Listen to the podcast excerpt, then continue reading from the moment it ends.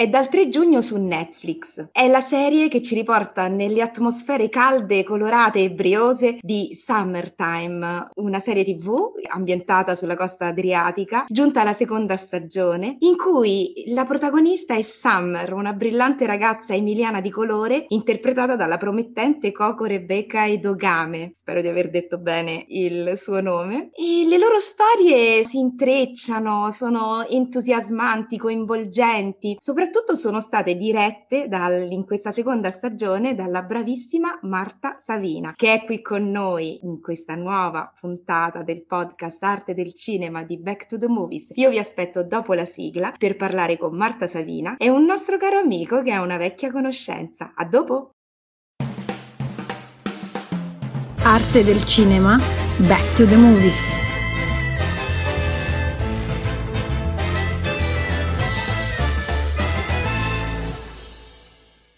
Eccoci, bentornati. Io intanto, intanto voglio dare un abbraccio virtuale a Roberto Sapienza. Ciao Roberto, bentornato. Ciao Vania, un abbraccio anche a te e a tutti gli ascoltatori. Roberto Sapienza è qui perché è con noi la regista di Summertime 2 dal 3 giugno su Netflix, Marta Savina. Ciao, benvenuta Marta e grazie di essere qui. Ciao, grazie a voi. Roberto, io ti lascio subito la parola perché già prima della sigla ho detto detto un sacco di cose e quindi mi taccio, eh, come si dice con questa espressione che forse non mi piace tantissimo, a dire la verità, e ti lascio la parola. Anch'io ho tante domande per Marta, però so che tu ne hai, ne hai di interessanti. Io mutuo quello che dissi qualche mese fa con la comune amica Claudia Guzmano, quando dissi che Guzmano è una predestinata credo che anche Marta Savina sia una predestinata, perché io l'ho conosciuta artisticamente quattro anni fa vedendo un corto su Franca Viola e dissi, oi boh, ma questo regista chi è? Chissà quanta esperienza ha. Poi scoprì che era una giovanissima regista un talento unico e quando poi l'ho rivista qualche anno dopo a fare una trasmissione su Rai 3 che si chiama Romanzo Italiano dissi sei capace di, di tenermi davanti a una a uno schermo a vedere le storie di, di, scrittori italiani, questa deve essere davvero brava. E devo dire che la, la, la terza prova è arrivata con Summertime 2, perché Marta Savina secondo me è una regista grande valore, che ha studiato all'estero e secondo me ogni tanto i, i, i, buoni cervelli tornano in Italia e Marta Savina ci ha concesso l'onore di tornare in Italia. Io non avevo visto Summer 1, l'ho recuperato sapendo che Marta faceva la seconda stagione e devo dire, sebbene si dica il target sia per i più piccolini, io ho trovato Summer Time 2 molto più interessante e ho visto la mano di Marta. E quindi io faccio tre domande molto rapide la prima, come ti sei approcciata nel, nelle vesti di aver entrato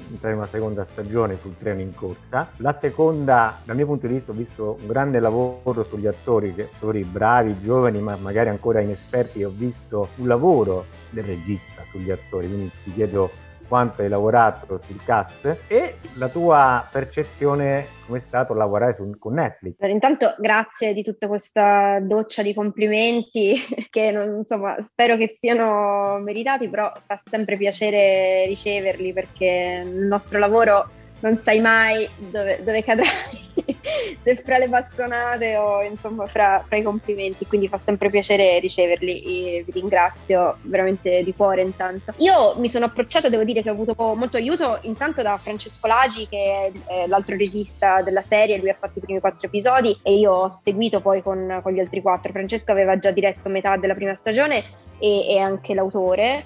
E diciamo che io mi sono un po' accodata all'inizio, diciamo, dietro di lui, che mi ha fatto un po' da nave scuola, perché comunque eh, io non ero mai stata sul set di una serie, di una produzione Netflix, che comunque è una macchina importante, no?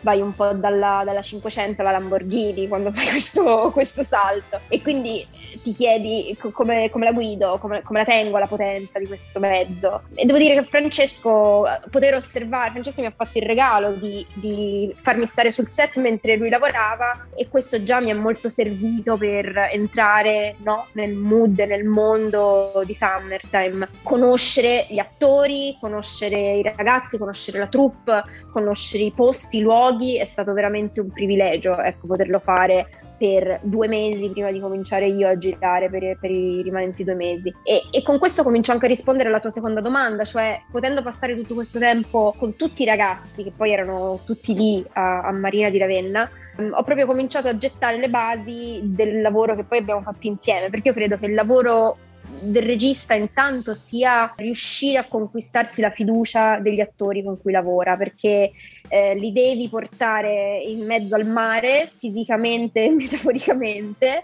in summertime fisicamente a maggior ragione, e, e, ti devi guadagnare tu la loro fiducia, non è una fiducia che, deve, che puoi pretendere, non è una fiducia che, che, puoi dare per scontata, è sempre parte del tuo lavoro eh, e secondo me si comincia, diciamo, rapportandosi in modo, in modo umano, perché, perché, comunque c'è sempre un canale umano eh, da, da, da, imboccare. Eh, e devo dire che, che, loro sono stati tutti veramente molto carini, molto volenterosi, eh, sono tutti ragazzi dal primo all'ultimo che, che, si sono veramente messi in gioco, si sono veramente fatti spingere a volte anche in territori che, che potevano essere pericolosi perché comunque Coco ha avuto delle scene molto emotive, molto, molto pesanti, Ludovico sul finale a maggior ragione, Amparo che è la ragazza che fa Lola, come dire anche lei aveva dei momenti molto forti. Abbiamo, abbiamo attraversato tutti delle, delle, difficoltà, delle scene che magari all'inizio non venivano, però la chiave del lavoro che, che, abbiamo fatto appunto si basava sulla fiducia, anche di potergli dire ragazzi questo, questo non funziona, dobbiamo trovare un altro modo di farla, questa scena. E poi c'è stato, come dire, tanto lavoro sulla, sull'emotività nel momento, e cioè sul rispondere sul set durante un chuck a degli stimoli emotivi che necessariamente ogni volta erano diversi, no? Perché un, uno stimolo emotivo non lo puoi mai replicare, cioè non c'è un calco di gesto, uno stampino con cui replicare eh, uno stimolo emotivo. E quindi penso che sia anche la parte poi divertente del lavoro dell'attore, cioè ogni volta c'è qualcosa di diverso a cui tu reagisci sul momento. E quindi abbiamo fatto tanto di questo, di questo lavoro, che chiaramente vuol dire doversi mettere in gioco, eh, doversi mettere a nudo, però i ragazzi sono stati veramente tutti estremamente generosi estremamente pieni di fiducia, ecco, e, e quindi sono molto contenta di tornare quest'anno e, e, continuare a portare avanti questo lavoro con loro. Eh, per quanto riguarda dire, la collaborazione con Netflix, ehm, appunto dicevo prima, per me era un mettermi alla prova comunque con, un, con un'entità un po', un po', leggendaria, cioè un po' mitica, no? Perché tutti, cioè, quando uno dici lavoro per Netflix, eh, comunque un, ti senti un privilegiato e, e, per me è stato mettermi alla prova perché comunque non l'avevo mai fatto prima. Da, da, da parte di Netflix ho trovato grandissima collaborazione e anche grandissimo eh, rispetto veramente de, di quello che erano le mie idee creative, le mie idee registiche. Eh, generalmente ci siamo sempre trovati molto d'accordo su, cioè da un, da un punto di vista editoriale inteso come diciamo da, dal casting dei nuovi personaggi fino appunto a, all'interpretazione di alcune, di alcune, scene, di alcune linee dei personaggi, eh, quindi non ci sono mai stati diciamo particolari, particolari problemi o o difficoltà e è stata una, una sfida molto, molto bella, molto interessante. Una cosa che mi ha colpito tantissimo è che un elemento tra i tanti, perché ce ne sono molti di elementi caratterizzanti di questa serie, però uno dei tanti elementi sono le musiche, la colonna sonora. Eh, c'è una colonna sonora molto significativa, molto importante. La cantautrice che ha composto i brani appositamente per voi, Ariete. Eh, Ariete, poi il duo Coma Cose, la stessa interprete Tony, interpreta il ruolo della mamma eh, di Summer, eh, canta anche all'interno della serie, canta anche ovviamente anche il suo mestiere, benissimo. una cantautrice, canta benissimo. E ecco, poi ci sono tantissime canzoni che sono state dei grandi successi del passato, anni 60, anni 70, le sente spesso Summer nelle cuffie, è una cosa molto molto carina questo, questo vintage che ritorna, sia in fase di lavorazione che in fase di montaggio, immagino che tu abbia seguito anche. Come, come vi siete regolati per scegliere, inserire queste musiche? Qual è stato il mood con cui avete voluto sottolineare alcune scene con un certo tipo di musica piuttosto che un'altra? Guarda, questo è stato stato un grandissimo privilegio che appunto mi sono divertita a pescare le musiche con una libertà che credo pochi altri registi si possono permettere perché e questo è stato grazie a Catleya e grazie a Netflix. Noi su Summertime abbiamo, non, non mi ricordo il numero, ma un numero veramente altissimo di inediti o comunque di, di canzoni diciamo che, che, sono state licensed per Summertime eh, è stato molto divertente sceglierle alcune sono state scelte che erano già in sceneggiatura in particolare le canzoni vecchie italiane come Mina, Nada questi erano diciamo appartengono al mondo Summer e erano già scritte in sceneggiatura quindi abbiamo cercato di, di rispettarle altre erano, venivano dal mondo dell'etichetta Bombadischi con cui noi abbiamo appunto una, diciamo, una collaborazione, ma loro hanno artisti appunto Ariete, eh, Franco 126 e Psicologi, quindi grandi nomi della musica comunque italiana. Di, di, di, oggi e ci siamo presi il lusso di, di saccheggiare il loro, il loro, repertorio. E poi alcune, così, alcuni sfizi, alcune, alcune chicche come appunto eh, gli M83 piuttosto di Borns, piuttosto che Post Malone e, e altri grandissimi nomi ecco, della musica mondiale che abbiamo un po' scelto ad hoc per delle situazioni dove ci sembravano giuste, alcune sono venute, eh, per esempio Burns in uh, episodio 7, la canzone si chiama Electric Love, quella noi l'abbiamo proprio usata sul set durante la scena. Ah, e quindi bello. poi l'abbiamo messa, l'abbiamo mm, mantenuta in montaggio, però la scena io l'avevo immaginata con quella colonna sonora sotto e l'abbiamo utilizzata sul set per girarla e poi abbiamo, siamo riusciti a mantenerla in montaggio. Quindi ecco, comunque diciamo che il filo conduttore era un po' il mantenere questa, questa atmosfera estiva, no? da Amarena di Fra Quintale a,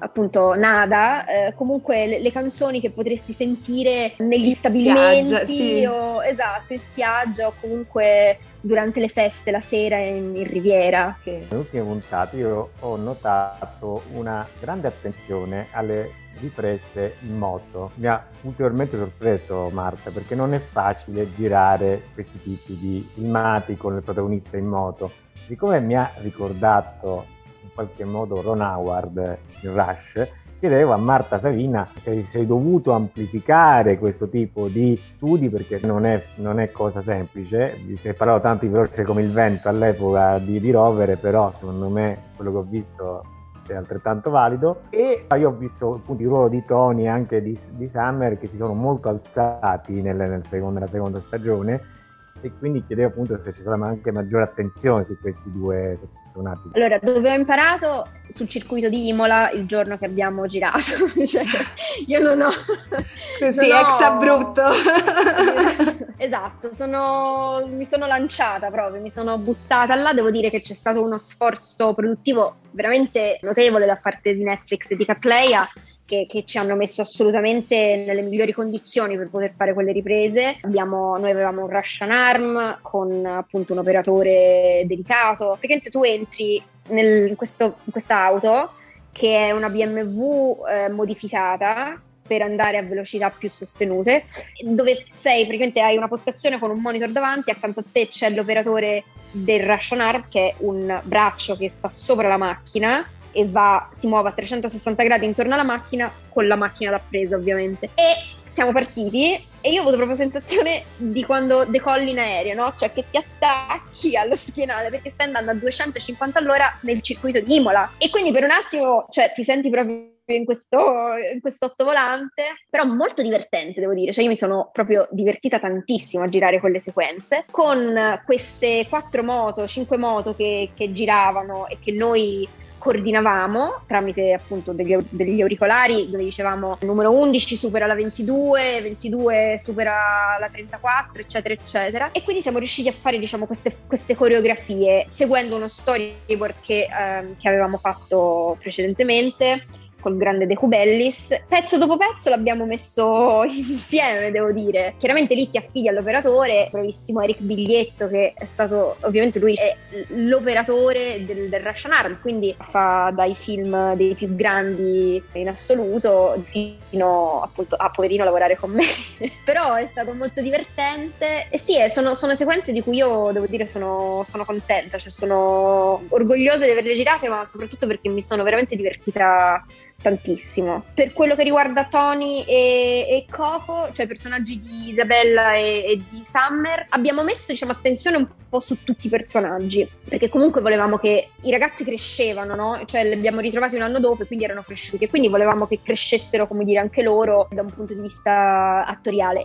Ma, ma, ma per farli crescere gli devi dare i mezzi, no? Cioè sei tu regista che hai la responsabilità di portare l'attore. E quindi sicuramente con Coco abbiamo fatto tanto lavoro anche proprio per approfondire il personaggio. Coco aveva chiaramente l'anno scorso avuto la prima esperienza di cosa vuol dire stare su un set, quindi è tornata quest'anno avendo fatto tesoro già di tutte, di tutte quelle conoscenze, quindi stava già un pezzo avanti. E, e secondo me quest'anno si è potuta molto più concentrare su, invece che capire ah lì c'è una telecamera, qua c'è un microfono, qui c'è una luce, eccetera, eccetera, che sono cose molto difficili da, da dare. Si è potuta concentrare, diciamo, sul, sul pensiero di Summer, cioè sul dare un pensiero a Summer in tutti i momenti. E quindi, insomma, spero che questa cosa si sia tradotta, come, come sì. insomma, mi dicevi tu, Roberto, in una visiva, anche visivamente, ecco, una performance. Sì, sì, sentito, assolutamente. Marta, io ti ringrazio tantissimo. Un'ultimissima domanda. So che tu stai lavorando ad altri progetti, non diciamo quali, anzi non li diciamo perché speriamo di poterti ospitare qui di nuovo eh, nel nostro podcast e ce ne parlerai ampiamente quando se ne potrà Molto parlare. volentieri. Sono progetti cinematografici però. Quindi la mia domanda è la seguente, visto il momento storico che stiamo vivendo in cui c'è questo dilemma, se vogliamo, un po' ambletico, piattaforma, sala cinematografica, sia dal punto di vista degli spettatori sia in, tantissimo anche dal punto di vista degli, degli, operatori, dei professionisti del cinema. Che differenza noti hai sentito nel lavorare in una produzione così importante come appunto questa eh, di Netflix per un prodotto che poi finirà è finito in piattaforma, destinato alla piattaforma e eh, invece cosa si vive nel lavorare ad un'opera invece destinata alla sala cinematografica? Guarda, intanto proprio perché come hai detto tu, in questo periodo di grande incertezza, anche se prepari un progetto cinematografico, non, non lo approcci necessariamente pensando alla sala, nel senso che è un momento in cui veramente stiamo rimescolando le carte e stiamo capendo come sarà il futuro del, del, cinema. Io sono una persona che va al cinema se non proprio tutti i giorni, un giorno sì, un giorno no, quindi io amo follemente il cinema, però tanti film adesso per dire me li guardo sulle piattaforme, da Netflix a... Mm, ci sono anche proprio piattaforme dedicate esclusivamente magari a film d'autori sconosciuti, come dire, di, di, di 100 paesi nel mondo. Ecco, cioè, non ti so rispondere precisamente quale sia la differenza. Io credo che qualsiasi cosa che, che, che, faccio cerco di raccontare una storia a cui il pubblico si possa appassionare e, e, che, e che, non annoi il pubblico, che non eh, faccia comizi al pubblico, perché credo che comunque il cinema, anche quando parla in modo politico, parla di argomenti sociali importanti, lo debba fare divertendo, divertendo nel senso di appassionando, no? intrattenendo, cioè credo che il valore del cinema sia quello di intrattenere, di farti vivere per quel tempo in un altro mondo, di raccontarti una storia, che poi la storia te la racconti in una sala cinematografica o te lo racconti nel salotto o nella cucina di casa tua, non lo so, non lo so veramente che differenza ci sia, ecco eh, penso che sia molto simile perché comunque anche quando fai, a maggior ragione se fai una cosa per una piattaforma devi avere una grandissima cura perché è una responsabilità forse addirittura maggiore. La piattaforma ti entra in casa, la piattaforma ce l'hai a tutte le ore, in tutte le stanze della, della, della tua casa, è, una, è un'intrusione veramente personale. Eh, il cinema comunque ci devi arrivare, devi entrare, devi decidere di pagare un biglietto e già ci vuole, come dire, una, una scelta di, di, volontà, mentre la televisione è eh, in tutte le case. Quindi se io ho una storia da raccontare, penso che comunque l'approccio eh, nello stesso modo sia che il film sia per una piattaforma sia che sia per il cinema. E facevo questo discorso recentemente in merito diciamo alla scelta di adesso girare in pellicola piuttosto che nel digitale eh. e chiaramente la prima obiezione è ma cosa giri in pellicola se tanto poi va in piattaforma nella televisione non lo noti. Io non sono così, non sono così certa non sono, molto, non sono così d'accordo perché penso che comunque mh, dobbiamo dare la cura maniacale e nel dettaglio che diamo ai film che pensiamo per la sala a, a, qualsiasi cosa. Non... Ma quindi Summertime l'hai girato in pellicola? No, no, no, no, no, no ah. questo era più un discorso legato diciamo ad altri progetti. No, no, Summertime è, è girato con la Sony Venice, con la fotografia, in 4K con la fotografia meravigliosa di Federico Schlatter ed è, ed è digitale. Ah, ok, ok. Però voglio dire, cioè, su Netflix ci sono, su Netflix stesso ci sono tanti film girati in pellicola. Uncut Gems dei fratelli Safdi è un 35 mm girato da Darius Congi, quindi con, mm, cioè, e, e lo vedi, lo, lo vedi che quello è ha una pasta. Sì, Poi sì. puoi fare delle scelte, come dire, di, di, girare. C'è un film eh, molto bello che ho visto recentemente che si chiama This is not a burial, it's a resurrection di un autore africano, di un regista africano, e, ed è girato con la Sony Venice, la stessa macchina che noi usiamo per Summertime, e, e come dire, ha una pasta molto interessante. Quindi c'è vabbè, poi qui entriamo in dei discorsi da nerd che io...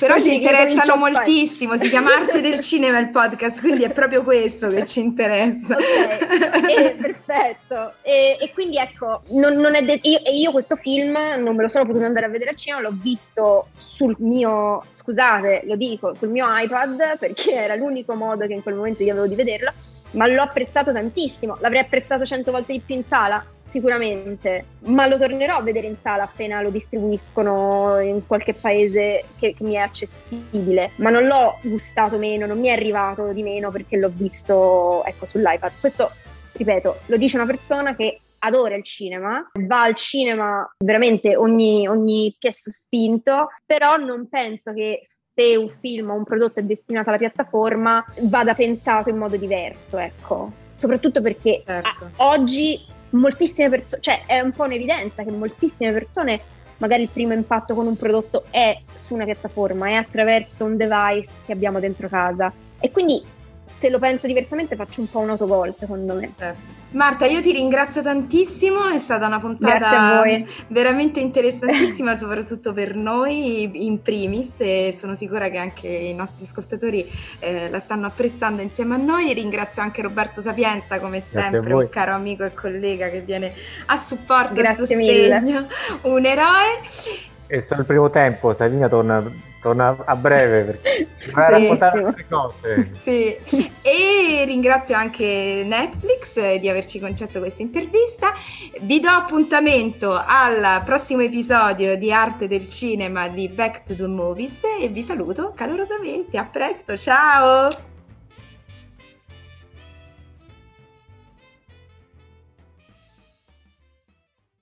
Lucky Land Casino asking people what's the weirdest place you've gotten lucky? Lucky? In line at the deli, I guess? Aha, in my dentist's office.